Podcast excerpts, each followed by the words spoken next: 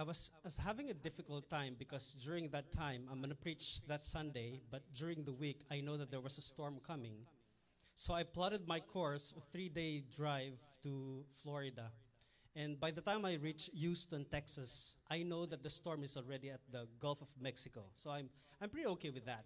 Uh, I told myself there's nothing to worry. The storm will pass before I even get there. But by the time I reached the Baton Rouge all the way to Mobile, Alabama, uh, in fact, the storm already passed uh, a couple of hours after. And that morning, while I was driving, I saw houses without roofs, cars that are overturned, and people sitting on their porches trying to collect themselves and picking up their lives again. And I realized these are good sermon materials. Ah, That's just a joke. it's a joke. But of course, that Sunday, I will be preaching from Exodus, and I will be preaching from the suffering of the people and the call of Moses, so that the people of Israel will be saved by God again. So it gave me a better picture of what suffering looks like and how God is redeeming the people from those tragedies in life. It gave me a better perspective, a bigger picture, so to speak. But just as when I thought that the storm had left, I, I was already at that time, third leg in Pensacola when I met that storm. So I told myself, it was, the third day, there's no more storm, I'm gonna head out early in the morning. So at 5 a.m., I started driving. It was in Pensacola, two lane drive at I 10. It was, it was pitch dark, it was drizzling with rain. And I told myself, this is the best time to drive. So I started driving. I'm doing about 70 to 80 miles an hour. And suddenly, on the fast lane, there was a dead trunk in front of me. There was no time to react. And I jerked my wheel to the right without even having the ability to see from the right mirror if there's an oncoming car. I jerked my wheel and missed the trunk just in time. And then the blood rushed to my head. Again, I realized, man, I'm good. I should have been a race car driver. Now, I realized I was not wearing my driving glasses. I have my driving glasses. My driving glasses will allow me to see farther if I wear that. So at that point, I thank the Lord for sparing my life, uh, blessing me with that, you know, saving me from that catastrophe. Uh, but then I, I started wearing my eyeglasses, and then it gave me a better perspective, a, a bigger picture of what's going to happen. I think our ability to see the big picture will lead us into make better decisions and fewer mistakes. And that's our topic for today. How many of you have deliberately made mistakes in the past for the exact reason that you were not able to see the big picture? All right. All of us, all of us can identify with that. Now, there are many reasons why can, we cannot see the big picture. And usually, wisdom comes with age. And I, I don't plan to discriminate on anyone, but usually and normally, the young who does not have or does not have the ability to, from experience, to make decisions, big decisions on their life because they were young, have made deliberate mistakes especially in the areas of choosing relationships, choosing friends, choosing career, managing time and resources by trial and error. We have done that in the past. We have made mistakes because we have tried it through trial and error. But the real tragedy, I believe, is that when people who have grown enough, who are old enough, still make the same mistakes. Albert Einstein calls this insanity. What is insanity? Insanity is doing the same thing over and over again and expecting the same res- uh, sorry uh, doing the same things over and over again and expecting different results. Insanity. And we have been doing that or some of us. But today i want to talk about how to focus on the big picture without even losing sight of the small important details in our lives so that we can make better choices and fewer mistakes. Now we can learn from the story of Joshua. This particular chapter in the book of Joshua, chapter 6, deals with the story of God's pattern, how He deals with us in history, and how He deals with people so that if we can caught up this idea, this pattern of how God works in history, this will give us an edge. This will allow us to walk with God, so to speak, to walk where God walks. We will understand the will of God in our lives, and so we can make better choices, better decisions, fewer mistakes. Let's read from chapter 6, verses 1 through 5. I'll be reading from the English Standard Version. If you have your Bibles, your cell phones, your iPads with you, you can turn with me or you can look at the screen if we have that. It says, Now Jericho was shut up inside and outside because of the people of Israel. None went out and none came in. And the Lord said to Joshua, See, I have given Jericho into your hand with its king and its mighty man of valor. You shall march around the city, all the men of war, going around the city once Thus you shall do for six days. That means they're going to walk around the city of Jericho for six days. And then seven priests shall bear seven trumpets of ram's horns before the ark. On the seventh day, you shall march around the city seven times, and the priests shall blow the trumpets. And when they make a long blast with the ram's horn, when you hear the sound of the trumpet, then all the people shall shout with a great sound, and the wall of the city will fall down flat, and the people shall go up, everyone straight before him. This is a, a very interesting, interesting story about how they attacked the city of Jericho, how Jericho fell that day. Now, for those who are unfamiliar with the story of uh, Jericho, now Joshua was the replacement of Moses. If, if you watch the Ten Commandments, if you watch the parting of the Red Sea, there was Charl- Charlton Heston the man with the peppered uh, hair. He was Moses. But then he died at the end of the book of Deuteronomy, and Joshua, the younger one, replaced him. This is Joshua now at this point. Joshua is the one who ushered the people uh, across the Jordan River towards the promised land. And at this point, they are already in the enemy's territory. And the nearest city after the Jordan River is the city of Jericho. Jericho is believed to be a very well defended city double walled city full of inhabitants who are both afraid and angry at that time. So imagine you are Joshua leading the people of Israel, and there is Jericho, the city full of people who are so violently angry with, with them. The whole land of Canaan at this point is known for their brutality, for temple prostitution, for child sacrifice, and the list goes on and on. And this is one of the reasons why God determined that the city of Jericho will be destroyed from history because of these practices. Now, the question is how? How are the people of Israel going to destroy the city? This is a very big task for them. Number one, they didn't have the experience and capability to fight wars. Remember, they were slaves from Egypt. They fought two wars from Moab and in Edom, but that's it. But they don't have the capability as the people of Jericho have. So, how are they going to defeat the people in Jericho? How are they going to destroy the walls of Jericho? This is a big task for them. Now, God gave them instructions in a series of sevens. Now, when we read this, you will see from verse 3 all following to verse 5 that there are seven series. What is this for? It says that there will be seven priests marching around the city, blowing seven trumpets for seven days. And on the seventh day, they will march seven more times and then shout. Hooray! Surprise! They, they, the Bible did not see, they didn't see that. But they will shout all together. Seven, seven, seven. What could this be? What is this seven, seven, seven? Now, when I first read this, I realized seven, seven, seven, seven, four sevens is a good number for a lottery ticket. now, seriously, number seven is from the Genesis creation account. God said that He created everything in the heavens and earth for six days. And the seventh day, He hallowed it, He made it the Lord's day, the Sabbath day. So when six days are completed, that's the operative word, completed, He made the seventh day to celebrate for the first six days of creation. That's why we have seven days. Sabbath day is Lord's day. When everything is completed, God rested. That's what the Bible said. So number seven here symbolizes completion or fullness. It's not a lucky number.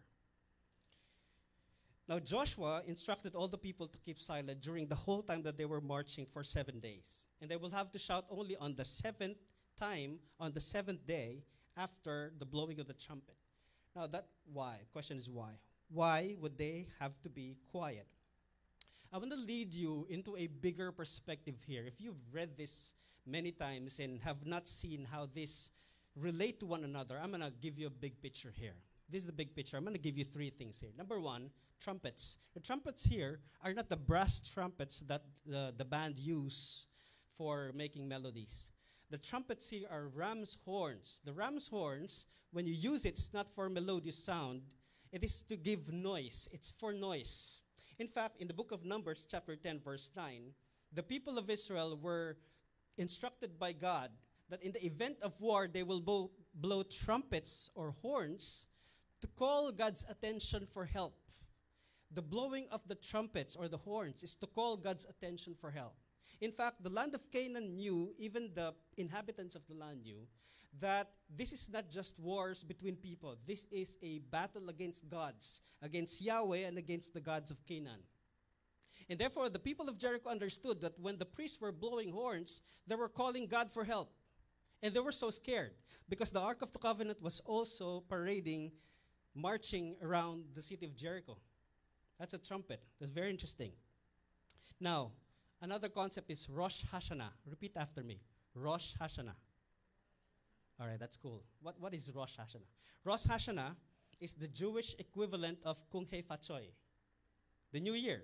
We celebrate New Year. For the Jews, it's the New Year. But not just New Year, the Rosh Hashanah for the Jews is also the Day of Judgment and the anniversary of creation. So, three things that they celebrate during Rosh Hashanah it's New Year, Day of Judgment, and anniversary of creation. It's very interesting. And what happens during the Rosh Hashanah is that they blow the ram's horns. Now, at this point, not calling the attention of God, but calling the attention of the people so that they go back to their commitments to God. That's what they, the, why they blow the trumpets, the horns. You'll find that in Leviticus chapter 23. Now, the third concept is harem, or if you're a Jew or from that side uh, in the Eastern Europe, they say it with the guttural sound, with the nose, they say herem, herem. There's uh, something in there like spitting. Now, what is herem? Herem is, herem means devoted for destruction or devoted to destruction. What God told Joshua and the people of Israel is that all the inhabitants inside the city of Jericho, the men, the women, the children, the livestock, and everything in it must be destroyed by fire, devoted to destruction. Now, that's a very complicated concept, especially in our time right now. Why is this difficult? Now, imagine yourself, you're a farmer, and you just harvested uh, lettuces, okay? And you've distributed to all the stores uh, of your clients. And then one customer tried the lettuce and had a bad stomach and complained. And when they tested the lettuces, it has E. coli bacteria. So that means all the stores will have to pull out all the lettuces in every store because everything is contaminated. Are you getting the picture? The city of Jericho is contaminated. The people, the culture, the time, even those who are deemed innocent are not innocent because they're contaminated. Temple prostitution, um, incest, child sacrifice. It is believed that the people of Jericho sacrifice, child sacrifice almost every month. What they do is that the parents are required to offer their one year, uh, one year child. And in front of Molech, uh, the Molech is a big statue with his hands like this. The fire is is going uh, at the bottom. In his hands is plated iron, and the child is placed on his hands, sizzling in fire, alive. And it said in the account that the drums are beaten louder so that the parents would not hear the child cries. It's interesting how they practice child sacrifice at this point. Uh, around 2011, 2012, and 2013, it is believed that in Uganda, child sacrifice again was, uh, uh, was used. they, they started doing again child sacrifices to bless the constructions in Uganda in Africa. This was one of the reasons why God immediately wanted the city of Jericho destroyed. Now, herem, devoted to destruction, is a complicated matter, but let's put it this way. There was a story in the Bible in Genesis chapter 6, 7, 8, and 9 about when God deemed that the world has gone berserk and he said, I'm going to destroy the world and there will be flood and everyone will be drowned. And only the, the family of Noah, Mrs. Noah, his three sons, and their wives were saved, including some of the animals. If you don't have a problem with the flood, with the people drowning, then you don't have a problem with the people of Jericho. Another story uh, was there were two cities in the time of Abraham, and God said, These people are wicked because there were angels that visited the, the cities, Sodom and Gomorrah, and all the men wanted to have sex with the three angels. So God said, This is too much. I'm going to destroy the city. And God torched the two cities, Sodom and Gomorrah. Everyone died, including men, women, children, and livestock. So if you don't have a problem with the flood story, with the Sodom and Gomorrah, you won't have a problem with the city of Jericho. Are you still with me? This is a hard topic for a rainy day. But there it is. So we got trumpets, we got Rosh Hashanah, we got Herem, devoted to destruction. Let's continue reading from verses 17 through 19. It says, In the city and all its within shall be devoted to the Lord for destruction. Only Rahab the prostitute and all who are with her in her house shall live, because she hid the messengers whom we sent. But you, now God's talking to the Israelites, but you keep yourselves from the things devoted to destruction, lest when you have devoted them, you take any of the devoted things and you make camp of Israel a thing for destruction and bring trouble upon it. That means if they took interest with the devoted things and take for themselves the things that God says forbidden, the people of Israel, the camp of Israel will be contaminated and they will be a devoted thing to the Lord for destruction. Verse 19 it says, But all the silver and gold and every vessel of bronze and iron are holy to the Lord. They shall go into the treasury of the Lord. So, two things here. One is devoted to destruction by fire, and one is devoted to the treasury of God. This is very interesting because there's a pattern here. And here's the pattern in the big picture the pattern is judgment, redemption, new creation. We're asking the question why should they be silent during the march for seven days? That's a question here. Now, we have to be very clear that this is not a military strategy. It never has been repeated during the wars of Israel. It only happened once. So, this is not a military strategy. It was a demonstration of God's power to the gods of Canaan and to the people of Canaan. And if we're looking at the big picture, this is how God operates in the world. The, the pattern is judgment, redemption, new creation. See, the Rosh Hashanah is the pattern. Rosh Hashanah has something to do with judgment, with New Year, and then the new creation. Judgment, redemption, new creation. The march for seven days was a warning to the people of Jericho and also to the people of Israel. Why would they be quiet for seven days? Because God is warning both people in Jericho and the people who are warning, uh, the people who are marching around the city of Jericho, of the impending judgment. Because on the seventh day, the walls will collapse and judgment will come.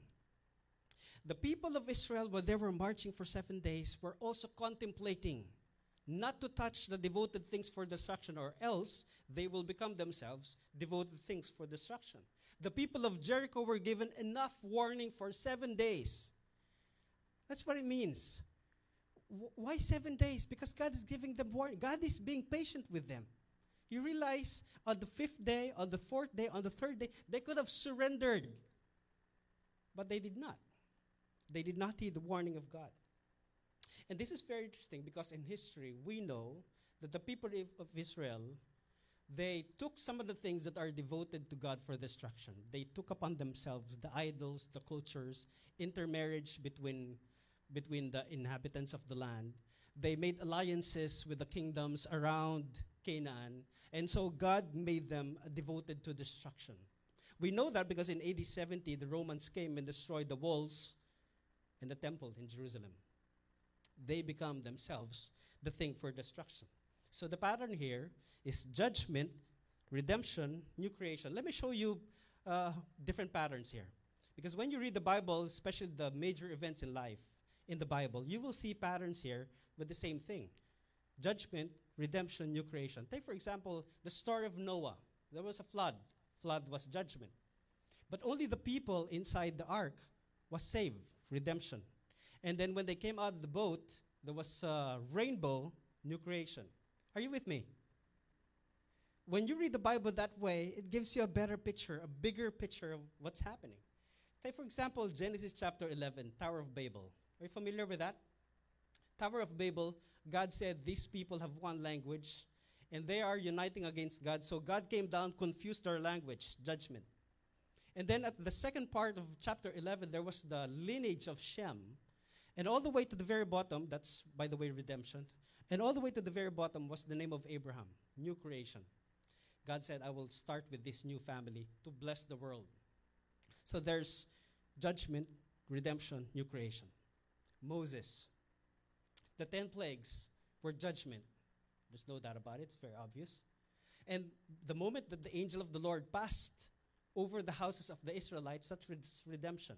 When they crossed the Red Sea and emerged to the other side, that's new creation. See, if you can read from this pattern, you will see that God does the same thing over and over again judgment, redemption, new creation. And here we come to Joshua having the same thing, having the same experience. Joshua will destroy the city of Jericho, that's judgment. And then only Rahab will be saved and her family, that's redemption. But then the people of Israel will take over the land because from them, God will bless the whole world. That's new creation. If you can think this way and read this way, it'll be profitable. See, our lives are also patterned in this way, in this pattern. Our lives are patterned this way. If we just pause for a second and look back at our mistakes, the mistakes that we made, and you look at you look back at it, the reason why we make mistakes is because we were not able to see the big picture. Because we were caught up in the moment. Eventually, we suffer the consequences, judgment, and then we come back to God and repent. That's redemption. And then you start all over again. That's new creation. Are you seeing this? Take, for example, the story of the prodigal son. This guy asked for his inheritance. He's not supposed to do that, but he asked for it. And then he cashed out. He spent all his fortunes on women and gambling and drugs. And then he went bankrupt. That's it for him. And so he found himself at the very lowest point in his life where he was taking care of pigs. Pigs are the very thing that God, that the Jews hate. They don't eat pigs, they don't touch pigs, they don't take care of pigs. They have no business taking care of pigs. But this guy, a Jew, is taking care of pigs. Why? Because he mismanaged everything. And so he realized one day, I'll go, he's going to go back to his father. So he said, I'm going to go back to my father because the slaves in my father, in my father's house, were treated differently. So I'm going to go back to him. And I'm going to plead for mercy. And so he did. He went back home, but his father ran before him and with open arms accepted him. It is very interesting how the story of the prodigal son went out because his father gave him a ring, a robe, and sandals. What are those things? Those things are symbols of restoration. That's redemption. And then, very interestingly, this is what Luke chapter 15, verse 24 said. Luke 15, 24. For this my son was dead and is alive again. He was lost and is found, and they began to celebrate. New creation. It's a new beginning. See, there's pattern in how God works in history. There's pattern in how God works in our lives. And I'm very sure we can all relate to this. Because at one point in our life, we have become the prodigal son, where we have decided to live our lives the way we want, our terms, our way. But if we start looking at the big picture, I'm telling you, we can make better choices and fewer mistakes. You see, many mistakes that we do as grown ups were mistakes related to our inability to wait until we are ready to make those decisions. Because if you think about it, the right time to make major decisions in life is when we can truly say that we are mature enough, prepared enough to make them. Like, say, for example, the area of relationships. When do you get engaged, be, ha- be in a relationship? Or everything that goes with it, at least. Or when do you make choices about friends and, and family and career? You know, those big life choices in life. You do that when you're mature enough, when you're ready to make decisions. Take, for example, the marshmallow test. Have you ever heard of the marshmallow test? All right, this is very interesting. Marshmallow test is designed for children to see their ability to delay gratification. And this also marks their future success in life. So, what's a marshmallow test? A marshmallow test is when a child is given one marshmallow, a big pink marshmallow. And then she's told to wait for 15 minutes, not to eat the marshmallow. And if she can wait, it will be doubled afterwards. See, if a child gets the big picture and visions of two marshmallows, she will do everything in her power to stay away from eating the marshmallow and not eat it. Everything in her power to do that. If we can, I think, if we can also do that, wait for the time when we are ready, when we are mature enough to make major decisions in life, then we will make better decisions and fewer mistakes. The only time we can do that is if we see the big picture. And the interesting thing is, is that God assured that the Israelites will have their own inheritance, and this is their inheritance. Canaan was their inheritance. But it comes with condition. One condition is that they do not take away the things devoted to destruction, the things that are for God. Do not touch them, do not look at them, do not even have any interest on them. But if they do, they will become the thing for destruction themselves. Now we know what happened to Israel in history. First the Babylonians, then the Romans, and we know up, up to this point there are no original walls in Jerusalem and no original temple in Jerusalem. No walls, no temple, they have become the thing of destruction. I think that the reason why we keep making bad choices, even the Israelites, other than the fact that we do not see the big picture, is because we are distracted. That's the word, distracted. See, there's a constant urge to check your Facebook, your Instagram, your TikTok. Uh, The interesting thing about TikTok and Instagram is this it's genius. Why? Because there's no story in TikTok and Instagram. There's no beginning, there's no ending. It's an endless scrolling of videos and pictures. You will spend the whole day without even saying, This is enough. I, you know, I reached the end. Nothing like that. And there's this urge to, you know, to check, to be in constant vigilance to check what's happening, what's happening. And if you think that because you're not, you don't have Facebook, you're off the hook. No, you're not. Because well, right now, you're thinking of lunch. You're thinking of Bengals or, or Rams, or whatever you're thinking, if you're not in the moment. Even if you're not checking Facebook, there are constant distractions that we have as parents. We think about mortgages, we think about bills to pay, we think about another holiday, another sale, another birthday, another vacation. See, we are distracted by so many things. And the reason why we are distracted is because we do not see the big picture in life. We are distracted by these little things that take away the essentials in life. The point is that these little things drag us to the point that it has preoccupied our lives. And I say it's time for a reality check. Ask yourselves what is the big picture? How will all these things that I do and interact with, the people I interact with, going to help me fulfill my true calling?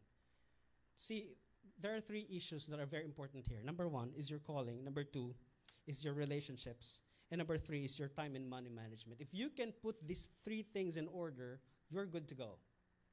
So the question is what's my calling? What am, am I doing right now? What's my priority in life? Am I doing everything I can in my power to fulfill my calling? What's my calling in the first place? Here's what you can do. Number one, I want you to pause. Like the six day march, you pause. Not literally though, but pause and think through What's your calling? What's your priority? What are the non negotiables and essentials in my life right now? Number two, after your six day march, after you pause and think about all these things, you're to have to make a decision in life. You have to drop everything that is distracting you from fulfilling your calling. And if you must, you go through all your friends in Facebook, 1,000 of them, and not all of them are your friends, really. That's the truth, right? Not all of them are your friends. Some of them you don't even know. They just befriended you, asked you uh, to respond to their friendship. But but the the thing is, we keep we are distracted because we keep on checking. Uh, we keep on envying their vacations and their new house and their new cars and their new bags. See, it, it's distracting for us, and we can avoid it if we want to. With regard to time and money, you will have to put yourselves in order here. You have to put your house in order. Uh, look at me. Black Friday is evil. Cyber Monday is the devil. I'm, I'm, no, it's not liter- literal like that. But I'm saying that we don't have to keep spending our money. We have to be wise in our money management. Because that is what, is what God is expecting from us. I'm going to try to land it and close this. I'm going to ask Hannah to play the keyboards here now. I'd like to contemplate at this point. We get distracted from whatever that's happening right now, from the tragedy, from the crisis of this world, from the pandemic, because we don't see the big picture. And the story of Joshua chapter 6 is giving us the big picture. There's a pattern here judgment, redemption, new creation. What I want you to do is to look into your life and see what God is doing in your life judgment, redemption, new creation. See, we as a church are undergoing the same thing here. We have a crisis at hand. But what do we do right now? Do we wait until the pandemic's over so that we can rebuild our lives? No. We have to start right now. In fact, our, our um, theme for this year is Faith Relaunch. We have to relaunch our faith again. We don't have to wait for anything. Because today is the time, the time to do this. There's a time for us to build our dreams. I understand that you want to build your dreams for yourself, for your family, for your future. But I want you guys also to build your dream for us, for the church. Now imagine, imagine if all of us will see the big picture. Imagine if all of us will harness all our energy, all our resources, all our time, so that we can move this kingdom of God even an inch in this place. Imagine what God will do through us. And I'm a dreamer. I'd encourage you to dream as well. Let's dream for God. February 27 is going to be our anniversary, 28th anniversary. There's so many things that we can do more for God. It's not too late. Today is the day where we can do that. Let's pray. Father, we thank you once again for reminding us today that today is the time and no other day but today is the time where we can refocus our lives, where we can collect ourselves so that we can relaunch our faith in you with new inspiration, with new encouragement. Father, would you forgive us? Because in the past we've been making mistakes because we do not see the big picture, because we are distracted by so many things. We are even distracted with this pandemic. Father, allow us to get back on track, to see our real calling as a church, that you have called us to disciple people. And there's no, no other calling but to disciple people. Father, allow us that these holidays will not be a distraction to us, that these school holidays will not be a distraction to us, that these purchases will not be distractions to us, but that we will be of one mind and be focused with our hearts and our minds to our true calling. Father, we pray, Father, that even as we gather every Sunday, I pray that you will allow our friends, our neighbors, those whom we can reach to be blessed. I know that you can do a lot of things through us, Father. I pray that you will use us to bless. Open our mouths when there are opportunities to converse with people about your grace and about your salvation. I pray that you will give us the courage to open our mouths. Allow us, Father, to collect ourselves so that we know the story of what you're doing in our lives so we can tell and share other people these things. Father, you are good. I pray that you will continue your goodness in our lives. In Christ's name we pray.